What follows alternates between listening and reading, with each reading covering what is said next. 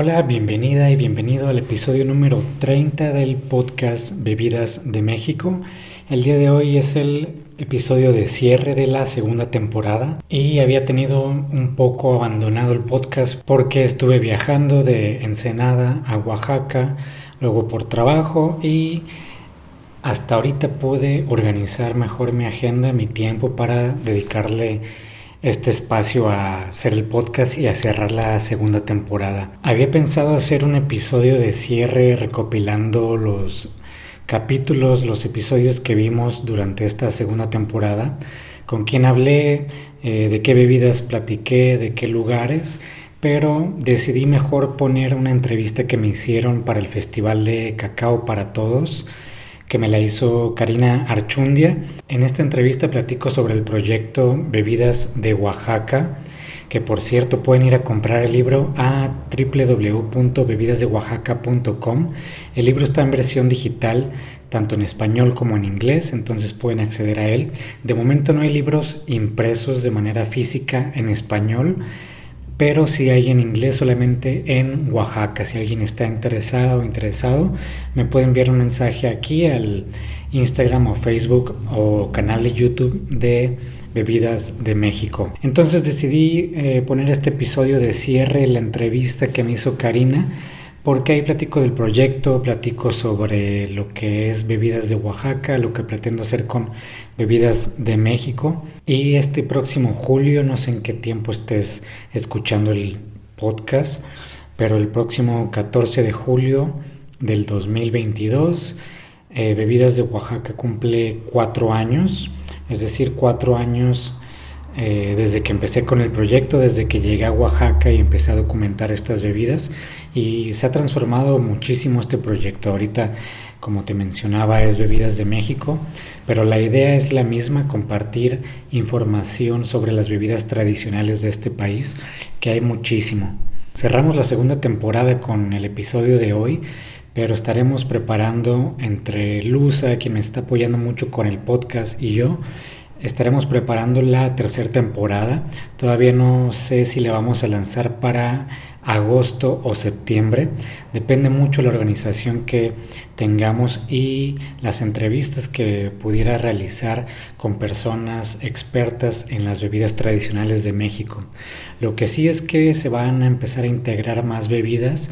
Quiero hablar más sobre bebidas que no sean tan tradicionales como una bebida prehispánica me refiero, sino integrar bebidas como coctelería, integrar bebidas como el ron mexicano que se está haciendo mucho, la cerveza artesanal, vinos y otras bebidas que se vayan integrando poco a poco, que se estén realizando en México.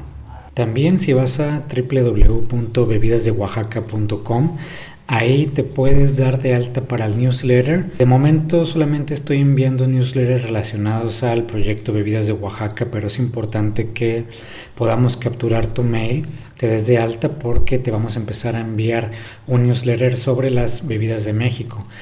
También el proyecto Bebidas de México va a tener su propia página que cuando lancemos el podcast la tercera temporada, ahí mismo voy a compartir todos los detalles. Te dejo con esta entrevista, espero te guste y aprendas mucho sobre el proyecto Bebidas de Oaxaca y Bebidas de México. No se te olvide compartir cualquier bebida tradicional que estés tomando. Nos puedes etiquetar como bebidas tradicionales o bebidas de México. Y en redes sociales nos encuentras tanto en Facebook, Instagram como YouTube y Spotify como Bebidas de México. Hasta ahorita hay 30 episodios, entonces te invito a que te pongas a escucharlos todos de aquí a que lancemos la tercera temporada de este proyecto. Pues muchas gracias por aceptar la, invitación, Salvador. Una vez más estamos por acá. Salvador es pues el creador, ha recorrido gran parte de Oaxaca con el libro de bebidas de Oaxaca y ahora lo está haciendo con el libro que tiene en puerta con bebidas de México. Pues muchas gracias por estar acá. ¿Cómo estás? No, hombre, gracias a ustedes por la invitación. Disculpen la, demora increíble de ser parte de este proyecto de cacao y maíz. Como te comentaba, son dos temas que siempre se va a tener de qué hablar, son temas que nunca se acaba y puedes estar días hablando porque cada uno es un universo, tanto cacao como maíz pueden partir de comidas y qué gusto que me hayan invitado con el proyecto de bebidas de México. Sí, pareciera que fueran, o más bien, no imaginamos la diversidad de bebidas que hay.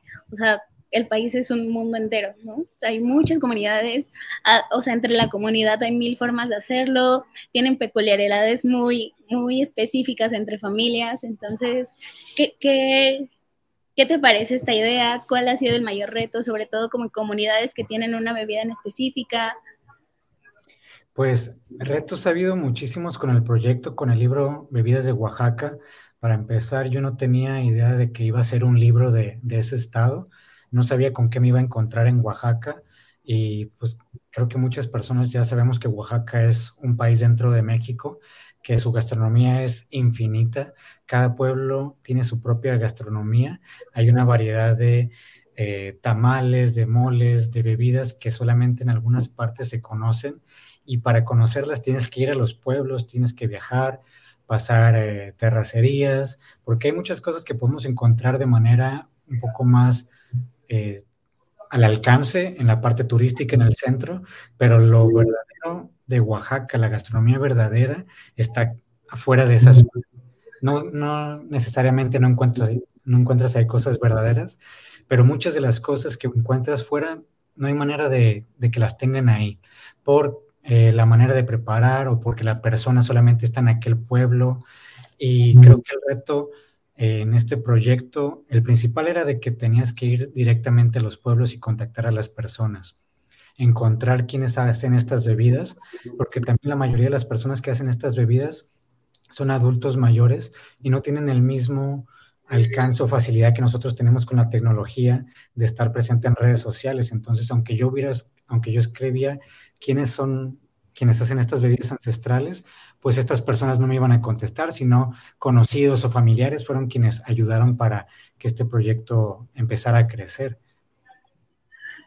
Entonces, ¿cómo decides? O sea, justo es como por este mundo que es Oaxaca que decides iniciar con, con este libro. En un principio el proyecto siempre fue hacer fotografías de las bebidas tradicionales de todo el país. Esa fue la idea principal. Llegando a Oaxaca, lo eh, seleccioné ese estado porque quería pasar mi cumpleaños allá. Yo llegué en julio y quería pasar mi cumpleaños en Oaxaca y por la ubicación geográfica de Oaxaca decidí escogerlo para después pasarme al resto del sur de México, a Chiapas, Tabasco, a Yucatán, Quintana Roo y luego regresar un poco al centro. Pero desde un principio el proyecto fue fotografías de bebidas tradicionales. Yo no sabía con qué me iba a topar, yo no bueno, sigo sin tener idea. Les comparto de una vez, siendo bien honesto, yo no soy experto en ni en bebidas, ni en cacao, ni en maíz. Eh, siempre les comparto mi experiencia de mi viaje, lo que yo vi, lo que documenté, y esto son 77 bebidas tradicionales. He aprendido muchísimo. En Oaxaca las personas que hacen las bebidas me han enseñado bastante y también siempre comento que mientras más cosas aprendo, me doy cuenta que es un universo y que no sé nada sobre el mundo gastronómico en cuanto a bebidas tradicionales. Eh, decidí escoger Oaxaca, te decía, por esta ubicación geográfica. Empecé a viajar eh, por ciertos pueblos y una bebida me llevó a otra hasta tal punto que ya tenía una lista de espera para tomar fotografías de las bebidas. Al principio fue complicado, obviamente, hacer la conexión con personas, llegar al lugar y saber con quién dirigirte. Hubo varios amigos que me ayudaron. Este proyecto se hizo gracias a muchísima gente. Eh, yo soy quien tomó las fotografías, pero el proyecto no hubiera avanzado si personas de los pueblos no me hubieran abierto las puertas y amigos no me hubieran pasado contactos de otros amigos de ellos. Claro. O sea, básicamente fue como de boca en boca esta difusión, ¿no? Sí, sí, fue de boca en boca porque también hay una comunidad que creo que ustedes conocen allá, el grupo de cocineras tradicionales de Oaxaca, eh, que lo lidera Celia Florian. Entonces Celia tiene ese grupo y entre ella, entre Cibeles, eh, Colmenares y otras amistades que tienen como grupos de gastronomía, se empezó a correr la voz y fue la manera como empezó a crecer este proyecto. También Ixchel Ornelas en la Mixteca, Roy Chávez en Putla, de Sierra Sur, empezaron a compartir el proyecto, empezaron a difundir que se estaba haciendo un libro de bebidas de, México, que fue en un principio, ya después dije que eh, fuera de Oaxaca por, por la cantidad de bebidas que ya teníamos registradas. Wow. Y justo este acercamiento con las personas, o sea, se va de boca en boca, haces el contacto, a, veces más por familiares que por ellos mismos, como decías, como porque justo es gente mayor. ¿Cuál es tu visión o justo con esta apertura con ellos? ¿No? O sea, cómo te recibían, cuál era su sentir, sobre todo con estas personas mayores que a veces se pierde o sienten que pierde un poco como justo estos conocimientos en cuanto a, a generaciones. Sí, de hecho, la parte gastronómica en Oaxaca, bueno, voy a hablar de Oaxaca, aunque el proyecto en un futuro abarque todo el país. Y también voy a hablar mucho de Oaxaca porque pues fue, es lo que conozco. Eh, sí me di cuenta que esta parte gastronómica tiene un celo en cuanto a compartir recetas, un celo de manera eh, que se da en muchas, en muchas, no solamente en gastronomía, pero sí tienen como este miedo a soltar, a decir, ah, yo le pongo esto a mi receta, yo lo preparo con esto, o tanto tiempo para cocinar con esta técnica, porque piensan que las personas van a hacer eso, les van a robar la receta y lo van a implementar en otro lugar, que sí ha pasado y ya después que empecé a recorrer más por las pláticas me di cuenta cuál es el, la precaución que ellos mantienen. En un principio sí sentí yo este mm, como obstáculo porque ellos y ellas tenían miedo de que yo quisiera hacer un recetario. Entonces también desde el principio yo les dije, yo no quiero ser un recetario, eh, yo soy un fotógrafo que quiere documentar el proceso de elaboración de la bebida tradicional. Si hay una parte en el proceso que no quieras que se muestre, no me lo tienes que mostrar y yo no te voy a pedir recetas ni cantidades ni, ni técnicas como tan precisas la persona es completamente libre de decirme lo que ella crea prudente. Y así se empezó a trabajar. Entonces, esta confianza que les dije que yo no iba a hacer un, recetario y que también ellas no tenían que mostrarme lo que no querían, empezó a abrir como las puertas a una manera más eh, de amistad, decirme con, es que no quiero que salga esto. Y yo con les dije, no hay problema, esto no sale. Si quieres, no lo menciono tampoco y yo escribí todo el proceso que veía y siempre al final de que ya terminaba yo mis escritos, se los mandaba ya sea al familiar, al contacto o a la persona que preparaba las bebidas para decirle, oye, está esto escrito, así es como yo lo voy a pasar a, al coautor que es Ricardo Bonilla, quien es el quien aporta información importantísima en este proyecto Bebidas de Oaxaca. Y les decía, voy a pasar esto ya al escritor yo no soy escritor, él me va a corregir el estilo y él va a añadir información histórica y de ingredientes de estas bebidas. Entonces ellas ya veían de manera digital el texto y ya me decían, varias personas sí me lo cambiaron, me decían, oye, no quiero que salga esta palabra, eh, o, sentí yo que la entrevista no dije algo que no quería que apareciera. Varios sí me dijeron detallitos eh, sencillos, o sea, nada, nada grave. Entonces ellos, ellas y ellos ya sabían que iba a salir en el libro, ellos ya tenían el texto porque yo se los mandaba, bueno, tenían el texto que yo escribí antes de pasárselo al escritor final, a Ricardo, y antes del editor, pero el editor corrige detallitos. Entonces ya ellos sabían qué ingredientes salía, qué no. Todos los ingredientes se mantuvieron, lo que no se mantuvo fue como este formato recetario de decir, pones tantos gramos de cierta cantidad de ingredientes, cierto tiempo en la cocina, con esta técnica, detalles como más precisos. Si tienes nociones de cocina, el libro te puede servir como una base para elaborar esas bebidas. No necesariamente necesitas saber como cosas súper precisas o sea, también creo que es esta parte mm, como muy legítima que tienen estas personas de que las medidas son muy al tanteo, ¿no? O sea, tampoco es como que sea, ah, ok, 5 gramos de canela, ¿no? O sea, siempre es como al tanteo Y es como una receta muy peculiar también por eso, ¿no? O sea. Sí, de hecho, eh, Celia Florian, te digo, de las, um, del grupo de cocineras tradicionales, les ha comentado mucho porque me lo ha comentado a mí, que compartan sus recetas, que digan lo que hacen, que digan cómo lo hacen, porque no hay manera de que, aunque des una receta tal cual y tú la hagas, te quede exactamente igual. No, no existe eso. No hay, no se pueden, se pueden acercar los sabores, pero no te va a quedar igual a ti eh, que prepares una receta a como una persona ya con tantos años de experiencia lo prepara. Una, porque van a decir, pues agrégale dos puños, como tú dices, dos puños de eh, panela, de piloncillo. Agrégale este, tantos litros, bueno, en, cuestión de litros sí es, pero como al tanteo no tienes esa noción, puede que alguien te diga, agrégale dos vasitos de agua, pues sí, pero ¿qué tipo de vasitos de agua? Eh, detallitos así. Entonces muchas de estas recetas se hacen al tanteo. Y también otra de las cosas que influye en el sabor de la bebida, aunque te digan tal cual, y de la comida también, es que ya me han hecho este comentario que las herramientas de cocina tienen memoria.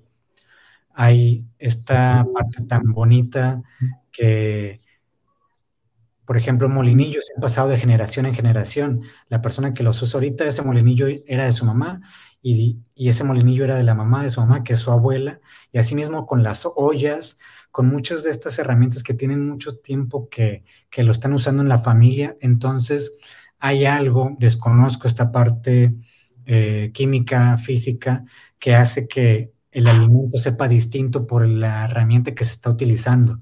Porque si tú tienes una olla de aluminio y ellas están usando olla de barro, ya te cambia. Si tienes una olla de barro nueva, a ellas están usando una olla de barro de su abuelita, ya te cambia el fogón.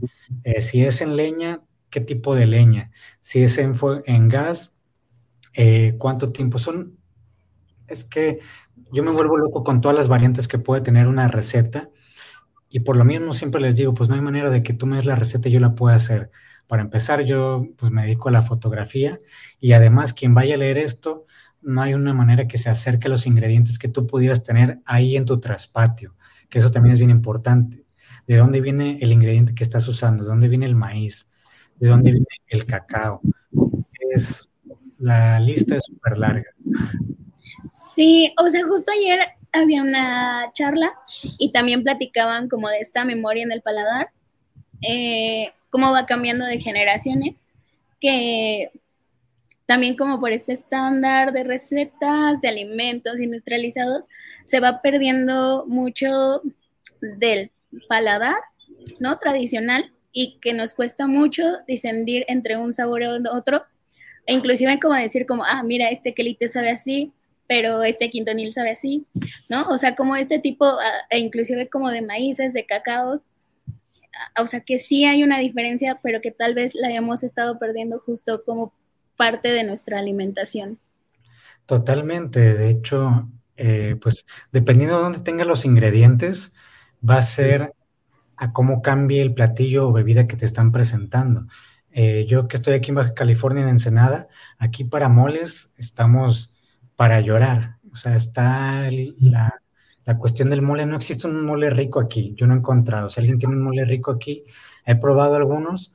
No quiero decir de dónde para no hacerlo sentir mal, pero no hay una comparación con un mole de Oaxaca. No es, no es posible.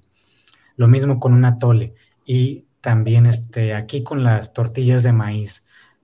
O sea, no se compara una tortilla de maíz aquí que yo pruebo una tortilla de maíz allá en Oaxaca por el acercamiento de los ingredientes. Entonces estamos tan acostumbrados. Si no salimos de aquí, de Ensenada, tenemos este paladar como eh, viciado a lo que conocemos. Momento de que cuando yo fui allá probé un mole, porque a mí no me gustaba el mole, lo probé allá y dije, ¿qué es esto? ¿Qué es este sabor? Lo mismo con las tortillas de maíz. Yo conocí las tortillas de acá que no, no es que sean malas, simplemente es un sabor muy distinto. Y cuando las probé ya recién bajadas del comal, es de que ya te cambia, ya te cambia tu paladar completamente. Lo triste es de que cuando ya estás acostumbrado a un paladar oaxaqueño con ingredientes de ya regresas acá, pues extrañas bastante eh, las tortillas de maíz. Y lo mismo pasa allá, allá no hay unas tortillas de harina buenas en Oaxaca. Para tortillas de harina buenas, pues no existen en Oaxaca. Lo mismo, eh, las personas que comen mariscos, pues en Oaxaca no hay mariscos buenos. Aunque tengan costa, el marisco se prepara de una manera muy distinta a como lo pueden preparar acá en Baja California o en Sinaloa. Entonces, creo que el hecho de viajar y de probar cosas a los lugares donde vayamos nos amplía muchísimo eh, el paladar, el gusto. Y ya podemos decir, esto sabe a maíz porque el maíz que usaron está aquí en el traspatio de la, de la señora. Oye, cuéntanos esta experiencia con el chocolate de agua. Ah, disculpe, es que tengo aquí a mi gatito y voy a contar con, el chocolate de agua. Eh, es una bebida que se conoce en todo el país. Es una bebida que quizás muchos mexicanos toman todos los días, ya sea en la mañana o en la noche. Y lo que conocemos es esta taza de chocolate con espuma abundante y acompañada de un pan. Pero para que, para que nosotros estemos tomando esa taza tal cual, se necesitan pasar por muchos procesos. El primero, imaginemos que eh, este señor se llama Juan y siembra un árbol de cacao en Chiapas. Desconozco cuántos años tiene que crecer este árbol para que ya te pueda dar la mazorca de cacao. Igual ustedes tienen este dato más preciso, pero pasa un tiempo para que el árbol que sea sembrado puedas recolectar tú las mazorcas, después las limpian. Desconozco este proceso porque no estoy involucrado ahí, pero me imagino que las limpian, las secan, después de que las secan ya tienen los granos y esos granos de Chiapas los mandan a Oaxaca, ya limpios más o menos limpios entre comillas, porque después va, ahora sí, va Reina. Reina es una señora que va al mercado, compra los granos con su marchanta, con la persona que ya tiene para comprar los granos, los compra, regresa a su casa y empieza a seleccionar los granos, a remover los granos que están sucios. Lava el cacao, los granos de cacao los lava con agua, muy bien. Ya que están los granos de lavado, perdón, ya que están los granos lavados, prende el fogón y en el fogón está un comal. Para prender este fogón necesita usar leña. Para la leña igual necesita ver, necesita que un árbol haya sido cortado. Te lo platico así con el fin de mostrarles qué procesos hay detrás y lo estoy platicando como muy, muy general, nomás para ser conscientes eh, en qué influye el sabor o qué cambia el hecho de conocer esto. Entonces ya tiene Reina prendido su fogón con leña, ya está calentando el comal y estos granos de cacao limpios, lavados, los estila y así estilados con poca agua, los pone en el comal caliente y hace este sonido el grano de cacao como cuando pones algo, el agua con algo caliente. Este sonido, eh, desconozco el nombre, pero este sonido que todos conocemos cuando estamos cocinando. Es un sonido muy similar al de aceite. Entonces Reina ya pone los granos de cacao sobre el comal, los está moviendo con una palita de madera para que no se quemen porque son delicados y al poco tiempo empezamos a escuchar un crack, que este crack es que el grano ya está listo, está empezando a tronar, va cambiando también el color del grano de cacao. El grano de cacao va cambiando, los está moviendo con su palita de madera hasta que tengan un tueste uniforme. Este tueste uniforme solamente ella lo conoce y solamente ella lo conoce porque así lo aprendió de su, de su mamá, de su abuela y de quien le haya enseñado. No puedo decir, ni ella tampoco puede decir, tiene que tener un color eh, específico o tiene que estar así como cafecito, como tantito negro. Depende mucho. Esto lo va a hacer ella a simple vista. Ella con la experiencia que tiene ya va a saber cuando el grano está listo. Con la experiencia va a tener la parte visual y también la parte auditiva porque los granos empiezan a tronar. Entonces ya están tronados los granos, ya están tostados estos granos, los remueve del comal, los pasa a un contenedor de barro y espera que se enfríen estos granos. Mientras se están enfriando, ella retira la brasa del fogón y esta brasa del fogón eh, del resto de la leña que le queda, lo pone en, una, en un contenedor de barro que este contenedor de barro va debajo de un metate, metate de piedra. Y ahorita te voy a decir por qué ustedes ya, ya han de saber. Entonces ya después de ahí ya pasa el proceso de enfriamiento de los granos de cacao. Aquí viene una parte que a mí me llamó muchísimo la atención porque ya que están fríos los granos tostados de cacao, ella remueve la cáscara a mano uno por uno. Imagínate cuánto tiene que remover, cuánto tiempo, si ella todo está un kilo de, un kilo de cacao. Entonces ella todavía revisa sus granos de cacao uno por uno, les quita la cáscara, las cáscaras las pone a un lado y el cacao limpio sin cáscara lo pasa a un contenedor de barro. Ya que pasa pues bastante tiempo en que ella remueve todos estos granos de cacao, los lleva al metate y el metate, como abajo les puso las brasas calientes, el metate en la parte de arriba ya está poquito caliente. Esto lo hace con el fin de que el cacao, como está duro este grano, al momento de estar, de estar utilizando el metate, se empiece a derretir. Entonces ella se hinca, reina, sobre un petate y sobre el petate está el metate y empieza a moler. Empieza a moler a mano y quienes han intentado moler el metate y no, y no saben, entienden que es un proceso difícil, complicado, cansado y más de estar de rodillas. Entonces ella está moliendo eh, los granos de cacao y mientras más muele, vemos cómo se va derritiendo este cacao, convirtiéndose en chocolate porque le añade un poquito de piloncillo y va cayendo en un contenedor de madera que ellos le llaman batea. Ya que está todo este líquido como una consistencia densa, ella empieza a hacer em, figuras circulares como tablita, tablitas, tabletas, y las pone encima del, del metate. Después tenemos que esperar que se enfríen estas figuras. Y estas figuras que ya nosotros vemos que venden en muchos mercados eh, de diferentes partes de México, ya la tableta fría de la molienda que una persona hizo. Esto lo hace Reina en Totitlán del Valle, Reina Mendoza, pero también no significa que todas las personas lo hagan con el metate. Hay en grandes cantidades, en vez de utilizar metate, se utiliza un molino. Pero para esto también no significa que es, que es un proceso, eh, que no es complicado el proceso, también lo es. Entonces ya tenemos estas tablitas, las compramos en el mercado eh, y estas tablitas las llevamos a nuestra casa, calentamos una olla de agua, el agua está este, casi hirviendo, agregamos esta tableta y empezamos a batir con un molinillo de mano. Para batir con un molinillo de mano igual se requiere tiempo, técnica para sacar esta espuma abundante. Después se sirve la taza, se acompaña con los panes que quieran y ya podemos disfrutar nosotros un chocolate de agua. Me fui como un poco rápido y de manera muy general sin dar tantos detalles porque si me voy así, dar detalles, pues no terminamos aquí, pero ya se hacen ustedes la idea, el proceso de la elaboración de un chocolate de agua, que no solamente agregarle polvo y batirlo con una cuchara y tomárnoslos. Hay detrás unos procesos muy, muy largos, hay una cadena muy larga que es importante darle reconocimiento a cada persona. La persona que se encarga del cacao, la persona que se encarga de procesar el cacao y la persona que, nos sirve el chocolate ya con esta espuma.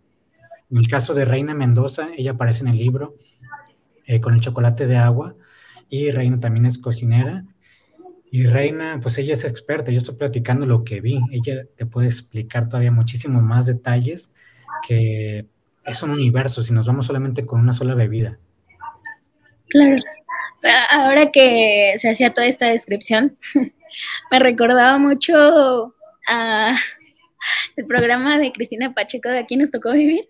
Ajá. Pero justo son estos, digamos, oficios justo cocineras muy tradicionales o personas que elaboran bebidas tradicionales, que sí, de alguna manera ahí les tocó vivir, pero también representan como esta imagen y esta cultura viva de cada espacio, ¿no? O sea, que, que no se vea solo como algo exótico, sino que es un, un, un ente, ¿no? Un ente que de ahí deriva esta parte alimentaria, cultural, ¿no? De biodiversidad del, del espacio, o sea, como se me vienen como tradiciones, no sé, es muy amplio. Y todo está, todo está conectado. Hay, lo interesante es que muchas personas no tenemos el acercamiento con estas comunidades o con estos oficios, eh, con estas cocineras, y no sabemos más que cuando llegamos a un restaurante pedimos un chocolate, pues ya está. Cuando ya te das cuenta de, del proceso, dices, órale, pues ya le das muchísimo valor a lo que estás consumiendo. Por eso mi principal objetivo con este proyecto Bebidas de México es compartir el proceso de elaboración de las bebidas tradicionales y de dónde viene esta cadena y qué hay detrás de lo que nos estamos tomando, de lo que vemos ya servido, porque eh, así nos podemos ir con la historia de alguien que siembra cacao. Claro. Y ahí ya también puedes hacer una cadena muy, muy larga. O nos podemos ir con la historia de alguien que transporta el cacao de Chiapas a Oaxaca, porque porque el cacao que se reina es de Chiapas. Entonces ahí también ¿qué, es necesario para que ese cacao llegue al mercado de Tetitlán del Valle en Oaxaca. Hay muchas historias. Lo importante aquí es que seamos conscientes de qué hay detrás, seamos conscientes de que lo que nos estamos tomando no nomás alguien le echó polvo y lo batió con una cuchara, y así pasa también con los alimentos. Los alimentos todavía son más complicados, quizás algunos, no todos, que algunas bebidas, porque hay bebidas que son súper complicadas de hacer, pero que seamos conscientes de lo que nos estamos comiendo, quién lo sembró, cómo lo sembró, batalló en la cosecha, se le dio, no se le dio, es, cosecha reciente, eh, tuvo que conseguirlo del vecino. Hay todos estos detallitos a mí me gusta capturarlos con fotografías y platicarlos un poco en, texto, o sea, no los platico tanto como quisiera. Uy, qué, qué, es que me quedo pensando muchas cosas. O sea, justo es este valor en el alimento que se pueden capturar, o sea, justo tú los capturas y lo trasladas y es un poco de esta expresión que nos ayuda a visualizar a las personas que no podemos estar ahí, pero que también con una imagen podemos sentirla y vivirla. Sí, por eso siempre comento, yo no soy experto en bebidas, ni siquiera, o sea, no tengo más de cuatro años que conocí un metate en, persona, así, en, vivo, o sea, no había visto más que en fotos y, y, y video cómo se manejaban los metates. O sea, mi conocimiento sobre las bebidas es desde el 2018 mediados mi acercamiento con el maíz, con el cacao, con todo lo que ven en, lo que comparto con Bebidas de México es del 2018 en adelante. Entonces no es mucho tiempo y a mí me faltan muchísimos años para ser experto y no sé si algún día lo voy a hacer en, en algo. Entonces que sepan que lo que yo comparto es lo que veo y que se me hace necesario que más personas lo vean y que conozcan para que le den el valor que yo le estoy dando. A mí me cambió totalmente el hecho de que aprendí a, a valorar las cosas hasta que conocí los procesos. Y creo que si yo lo hice, más personas también lo van a hacer. ¿Cuál ha sido tu reto más complicado? O sea, justo. Eh, de, del proyecto de las bebidas de fotografía, este proyecto ha sido complicado en, en todos los sentidos. Es un proyecto, es como un hobby, puedo decir, pero también es como una pasión. Yo no vivo de esto, o sea, mi trabajo es fotografía de eh, destilados, fotografía de alimentos, fotografía de viaje. El proyecto Bebidas de México es un proyecto que le tengo mucho cariño. Creo que eh, te puedo decir lo más complicado que ha sido reciente, que pasó el año pasado. El proyecto me desgastó en cuestión de que le estuve dedicando muchísimo tiempo y que una cosa es tomar fotografías y otra cosa es tratar de vender un libro. Ahí es, es algo, es un mundo totalmente diferente que empecé a conocer y que no me gustó nada porque a mí lo que me gusta es tomar fotos y ese fue mi principal objetivo. Eh, lo complicado fue dedicarle tanto tiempo a eso y descuidar mi trabajo hasta tal punto que eh, te desgastas y ya no quieres saber nada del proyecto. Entonces dejé el proyecto descansando. Eh, como tú sabes, el proyecto en un principio era bebidas de Oaxaca. lo dejé descansando porque yo ya no quería saber nada de bebidas de Oaxaca. Sentía también esta em, frustración de no poder ayudar a todas, las, a todas las personas que les dije que las iba a ayudar, porque yo desconocía y de manera pues ingenua no sabía qué se tenía que hacer para vender un libro. Entonces yo eh, les dije, pues los quiero ayudar y sí los voy a ayudar y al final había otras cosas que hacer en cuestión de seguir manteniendo vivo el proyecto. La parte complicada es que yo todavía no ayudo a todas las personas que les dije que les iba a ayudar. Esta frustración. Puse en pausa el proyecto creo que en octubre del año pasado, no, poco antes. El proyecto duró en pausa como seis meses. Y esa pausa me sirvió también a mí para pensar qué iba a hacer con el proyecto, si iba a continuar con bebidas de Oaxaca, si lo iba a dejar, si nomás iba a ser un libro y ya, porque yo quería seguir tomando fotos, quería, necesitaba y quería seguir trabajando. Entonces, a finales de diciembre, eh, se me ocurrió extenderlo a bebidas de México con la idea eh, inicial que tenía sobre este proyecto y por eso cambié el nombre y la idea es seguir compartiendo información sobre las bebidas de México, ya no solamente tradicionales, sino hay bebidas que no son tradicionales, comparar una cerveza, por ejemplo, eh, artesanal de aquí de Baja o un vino con un chocolate de agua, o sea, no son bebidas tradicionales en ese sentido, pero sí son bebidas que tradicionalmente se consumen mucho en diferentes estados. Entonces, ahorita el objetivo es crecer este proyecto a través del podcast de Bebidas de México, a través de las redes sociales, tener pláticas con personas que sí son expertas en las bebidas para que ellas nos compartan el, conocimiento, ya sea sobre el proceso, sobre la producción, sobre la venta, sobre la difusión, cualquier cosa relacionada con bebidas de México. Entonces, lo complicado, como en todos los trabajos, es la constancia y la paciencia. Saber que este es un proyecto a largo plazo y saber que Vividas de México es un proyecto que nunca se va a acabar porque siempre va a haber necesidad de compartir eh, alguna información sobre alguna bebida o sobre alguien que está elaborando o alguien que quiere elaborar y que está aprendiendo o alguien que haga mezclas. El tema es muy amplio. Entonces, eh, más que complejidad, hay que ser constantes y pacientes.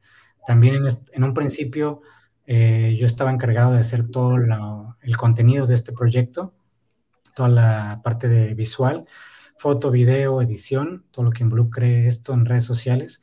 Y ahorita ya me está ayudando Luza, que Luza me está ayudando con la parte de em, escritura, resumen, eh, aterrizar ideas sobre qué viene en las siguientes semanas, sobre a quién podemos entrevistar, qué cosas podemos hacer con ideas de México. Entonces, en el equipo estamos dos personas solamente, con todo lo que están viendo ahorita en el podcast, en Instagram, en Facebook y en YouTube. Eh, ¿El podcast lo encontramos en Spotify?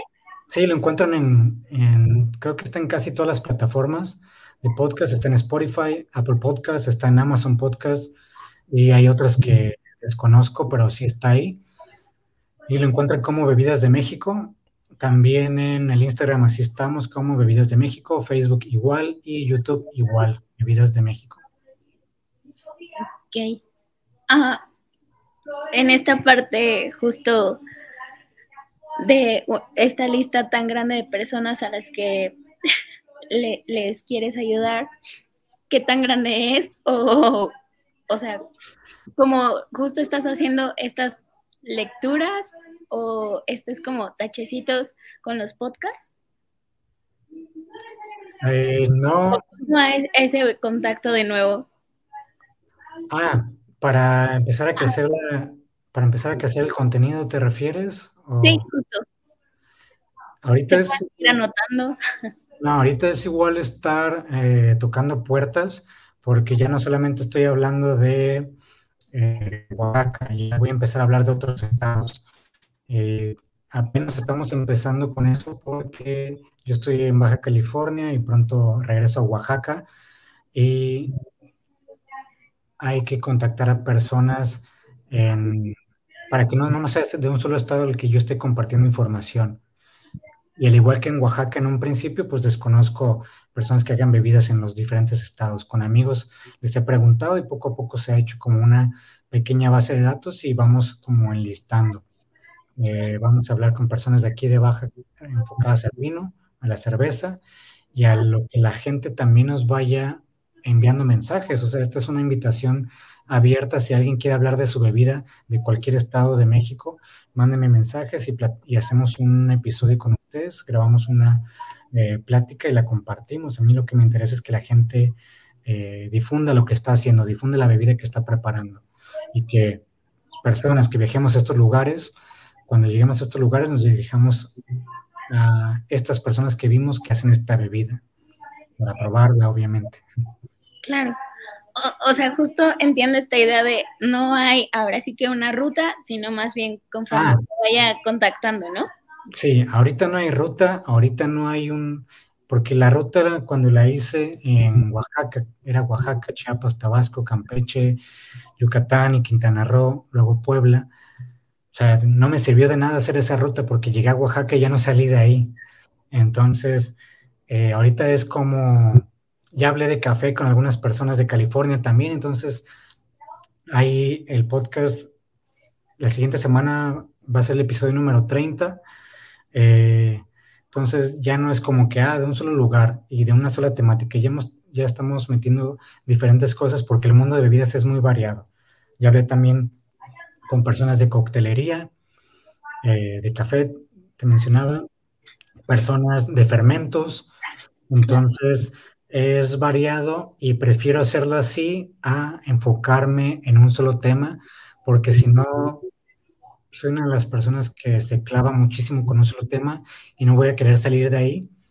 Y me puede pasar lo mismo que me pasó con bebidas de Oaxaca que solamente son bebidas de un solo estado, y aquí me puede pasar como, ah, pues comparte solamente vinos, o café, o cerveza, o bebidas de maíz, o bebidas de cacao, y, no es la idea, la idea es que bebidas de México, el proyecto, se compartan bebidas de todo el país. Entonces, esa invitación para quienes conocen a alguien que hace una bebida o quienes hacen una bebida, envíen mensaje, platicamos de manera remota, no es necesario que viajen ni que yo viaje ahorita, tenemos la ventaja que nos dio este acontecimiento en 2020, que podemos estar desde cualquier lugar para poder platicar y compartir el conocimiento. Y yo soy, yo soy el mediador nomás. O sea, yo soy un mediador, la persona experta es quien nos va a compartir la receta y que sepa que Bebidas de México es una plataforma para que se comparta esta información. Claro. Sí, sí, es súper importante. Sobre todo, o sea, ahora pensaba como muchas veces se centran en la alimentación, ah, o sea, en general de por estados, pero dejamos de lado, o sea, como platillos fuertes, comidas, y dejamos de lado este acompañamiento que es justo la bebida, ¿no? Y que también tiene como un aporte nutrimental de acompañamiento en todas las reuniones, o sea, como bebidas muy particulares en, en ciertos como eventos de la vida, como festividades que justo estás mostrando. Sí, tenemos el conocimiento de las bebidas más populares que se utilizan en diferentes tradiciones en diferentes etapas de, del año.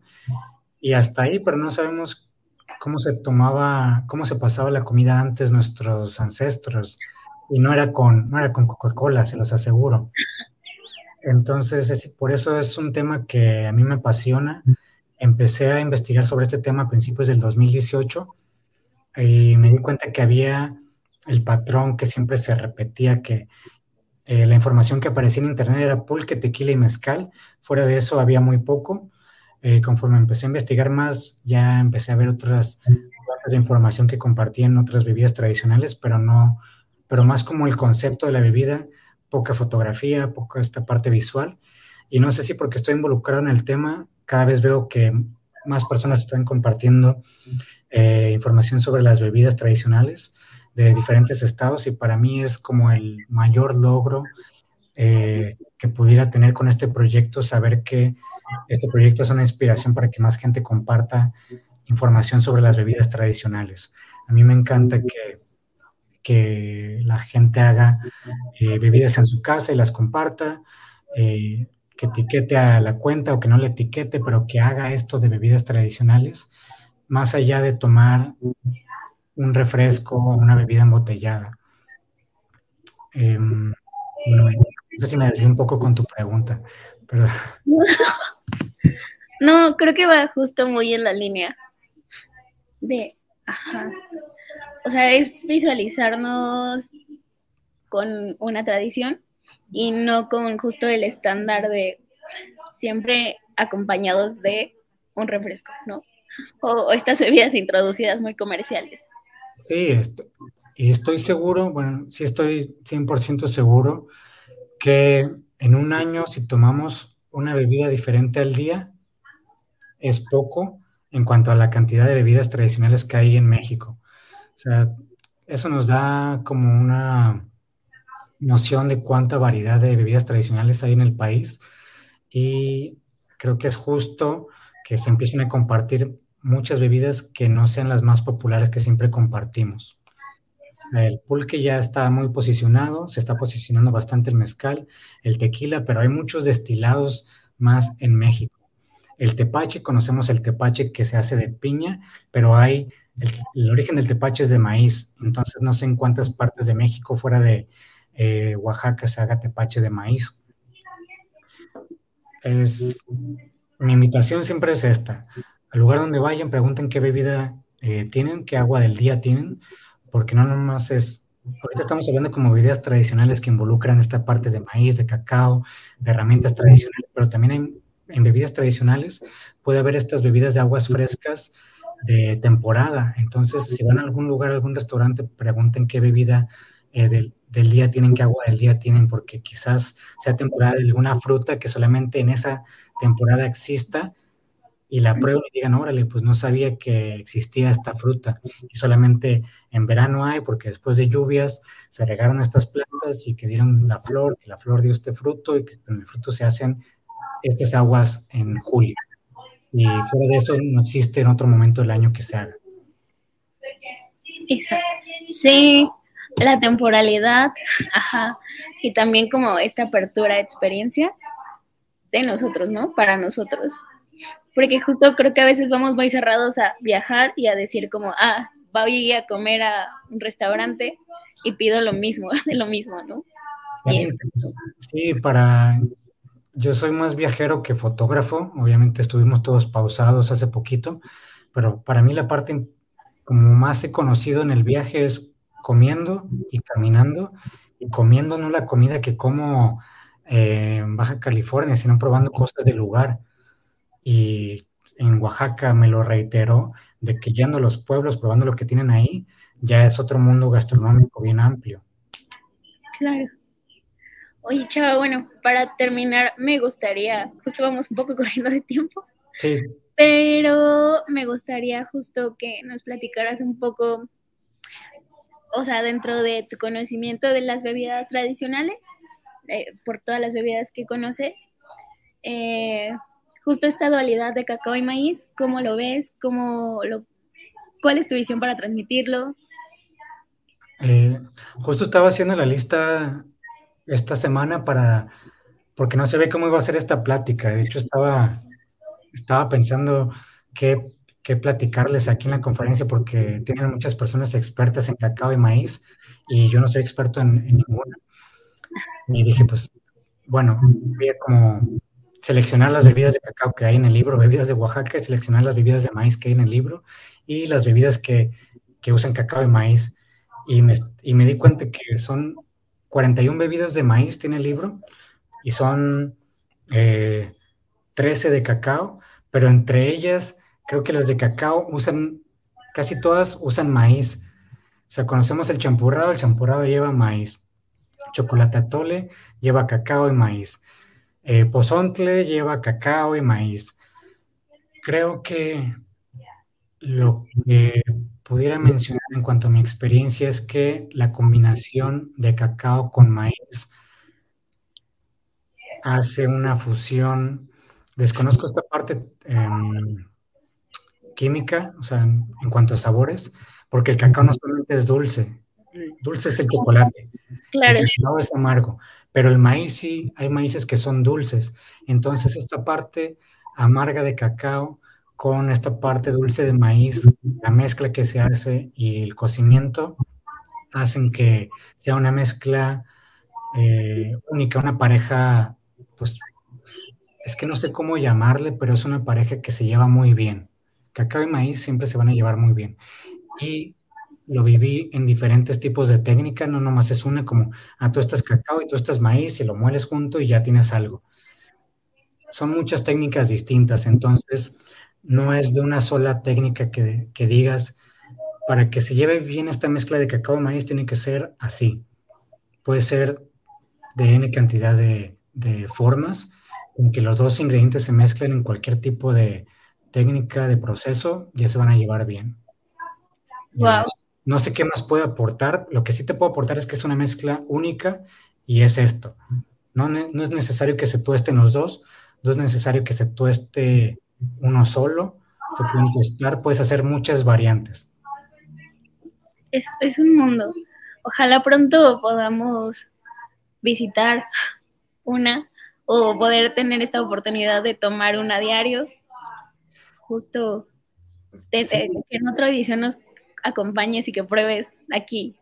Sí, yo estaría encantado. Estamos tantito desfasados de tiempo en cuanto a mi visita ya a Coyoacán, pero pues me encantó estar en línea. Como te decía, el 2020 nos enseñó que es una barrera y que podemos tener este tipo de pláticas compartiendo eh, la información que conozcamos con más gente que desconoce.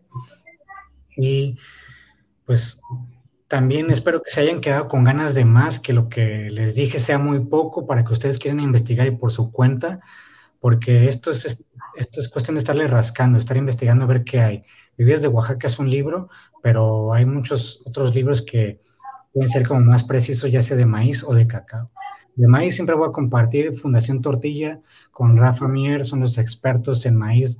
no conozco a eh, otro proyecto que tenga tan variedad en cuanto a su contenido de maíz. Entonces vayan a fundaciontortilla.org, creo, y ahí encuentran una variedad increíble de cosas de maíz. Con bebidas de México, apenas estamos haciendo la página Bebidas de México, todavía no hay, todavía no hay una página, lo que hay es el podcast. Y en Bebidas de Oaxaca, ahí encuentran el proyecto, el libro, para que lo compren de manera digital no hay bebidas de Oaxaca, el libro físico, ya se agotó, solamente digital. Y pues la información que se comparte a través de redes Bebidas de México, Facebook, YouTube e Instagram es totalmente gratuita, lo del podcast igual. Pues muchísimas gracias. Por favor, sigan a Chava en el podcast. Tiene, o sea, yo lo había estado como ahí escuchando y es muy entretenido. Eh, o sea, más allá del entretenimiento también es un regalo para el día, para nutrirte y conocer un poco más. Así que dense esa oportunidad. Muchísimas gracias, Chava. Seguimos en contacto. Muchas gracias por tu tiempo y por tu apoyo. Mil gracias a ustedes y cualquier cosa, Bebidas de México, manden mensaje. Si no lo contesto ese día, no se preocupen, yo lo voy a contestar pronto. Yo leo todos los mensajes y ahí igual tienen el correo. Entonces, si se quieren poner en contacto con nosotros para platicar sobre, su bebida, la plataforma es de ustedes. Bueno, pues muchísimas gracias. Gracias a ustedes. Bonito día. Bonito día. Adiós.